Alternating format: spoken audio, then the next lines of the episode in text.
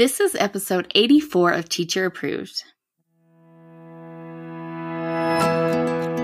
You're listening to Teacher Approved, the podcast helping educators elevate what matters and simplify the rest. I'm Heidi. And I'm Emily.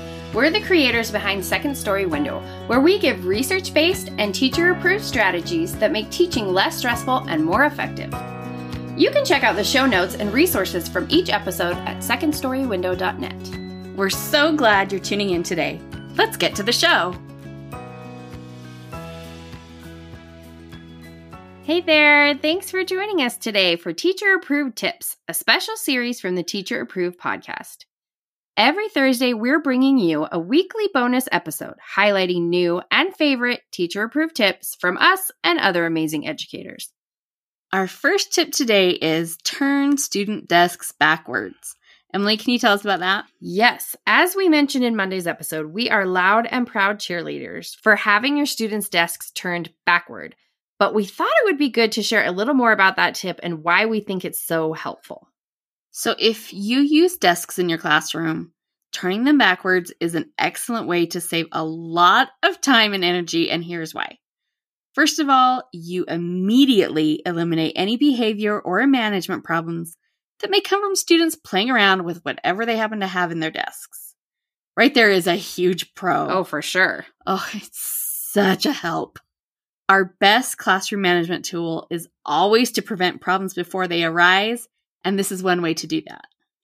Another way backward desks will save you time and energy is that students never have to waste any time digging through their desks to find something. You know how quickly those student desks turn into nightmares and you don't want half your class wasting precious minutes trying to dig out their vocabulary journals every time you need them. Those minutes add up to a lot of wasted time.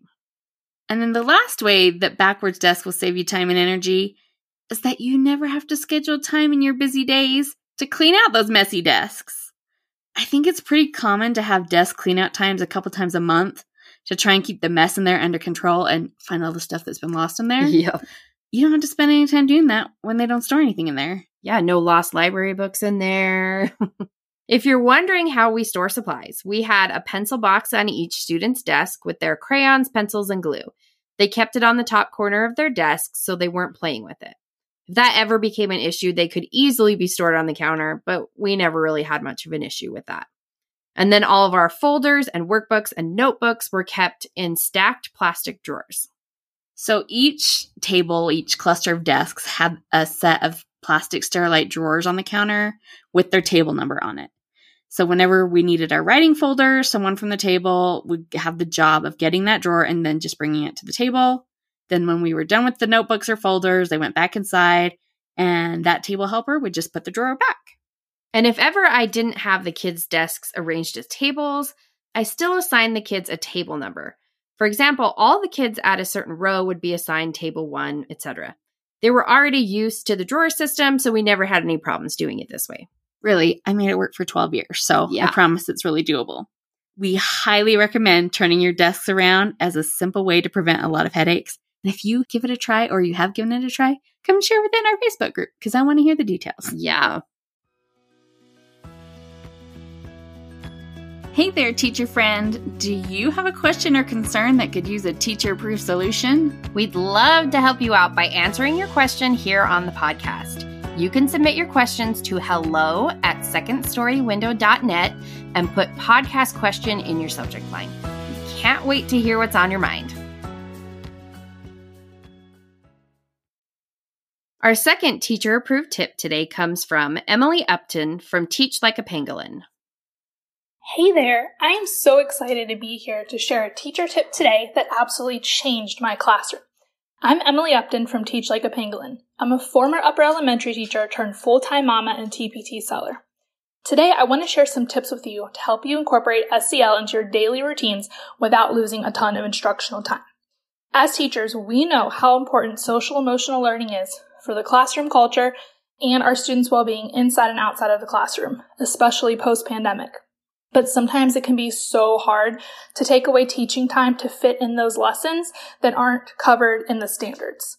I always sucked at a traditional morning meeting because I could never make 20 to 30 minutes fit into my content blocks, especially when I was departmentalized and taught multiple groups a day. I was always trying to find little mini ways to incorporate SEL into all of my different groups of students that I saw. So I'm going to share with you four different ways to incorporate SEL into your day without taking up a bunch of time. The first way to do that is setting a weekly class goal. This could be something that you need to work on as a class, like too much blurting out, or it could be something related to make your school community a better place, like random acts of kindness, or a strategy like a calm down strategy for when you're feeling angry or frustrated. So each Monday, my class and I would set a goal together, and then we would check in on our progress throughout the week. Sometimes that would be a quick thumbs up or thumbs down rating of how we were doing individually with our goal. Sometimes we would turn and talk to make a plan for a random act of kindness that day or to share a strategy that we used when we were frustrated the previous day. This would take five minutes or less and help us all work towards a common goal, which really fostered a sense of community. If the goal was measurable, like reducing blurts to five times a class period, we would track our progress each day. And at the end of the week, my students could earn a mini reward like 10 minutes of computer time or sitting next to a friend if we met our goal. They loved this and it really helped us to focus on one specific thing that we can improve each week. Another super quick thing that you can do each day as part of a morning meeting is focus on one social emotional learning trait of the week. So if we're focusing on calming down when we're feeling angry, we would quickly practice a different strategy each day. Or sometimes we would look at a famous quote that related to a trait we were focusing on. Or sometimes I chose traits based on things that we needed to work on. Sometimes I let our school's SEL curriculum guide us, depending on what we needed to work on that week. My third tip is don't underestimate the power of a weekly check in. Every Friday, my students would fill out a quick Google form to tell me how they were doing both inside and outside of the classroom. I would have questions like, How are you feeling today? How do you think you did in math this week? Tell me something that happened outside of school this week. Then they could decide if they wanted a response from me. I would type a quick note back to them, print it, and have it on their desk on Monday mornings. This built a relationship between us, and it gave my students a way to reach out to me to let me know they were having a peer conflict, or if something happened at home that they were embarrassed to talk about, or if they were stressed about the math topic we were learning that week. My fourth tip and my absolute favorite way to build classroom community and work in SEL every day is by using a strategic daily question. I've always started my class with a quick get to know you question to build community, but I realized that I could tailor these questions to fit in a quick SEL lesson. I built these into my daily slides, and as soon as my students entered the room, they were excited about reading the questions and discussing their answers. I started having us focus on whatever trait we were working on each week as well. I would incorporate questions like would you rather, responding to social situations I noticed in the classroom or the playground, or debating deeper questions like is it ever okay to lie? I found that giving my students five or 10 minutes to share about these topics each day really set the tone. In fact, I've created an entire year worth of daily questions to help you incorporate SEL and build community. Each week focuses on a different trait, and each day follows a different theme.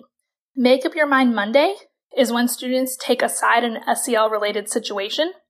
Tuesday is Talk About Traits Tuesday, where students dive deep into one of the character traits that we're focusing on. Would you rather Wednesday is a fun would you rather question to build community. Think about it Thursday, where students apply the trait of that week. And on Friday, we had a fun fact with a fun question related to that. I found this to be the perfect mix of fun and serious questions to guide my class discussion every morning. If you want to grab two weeks free, you can head to tinyurl.com slash T-L-A-P-S-E-L. You can also click the link below. Thank you so much for taking the time to listen. I hope these tips help. Feel free to follow me over on Instagram at Teach Like a Pangolin for even more time saving tips for upper elementary teachers. Thank you, Emily, for sharing that tip with us. I love the idea of setting weekly class goals. That's so great for your classroom community to all be working toward a common goal each week. And I love that idea of having your students complete a check in form every Friday just to let you know how they're feeling about things and if they have any concerns or worries that you should know about. That's such a great way to build student relationships. Be sure to check out more from Emily at Teach Like a Pangolin. That's it for today's episode. Try turning your desk backwards And remember Emily's teacher approved tip to incorporate more social emotional learning into your daily routines. We hope you enjoyed this episode of Teacher Approved. I'm Heidi. And I'm Emily. Thank you for listening. Be sure to follow or subscribe in your podcast apps so that you never miss an episode. You can connect with us and other teachers in the Teacher Approved Facebook group. We'll see you here next week. Bye for now. Bye.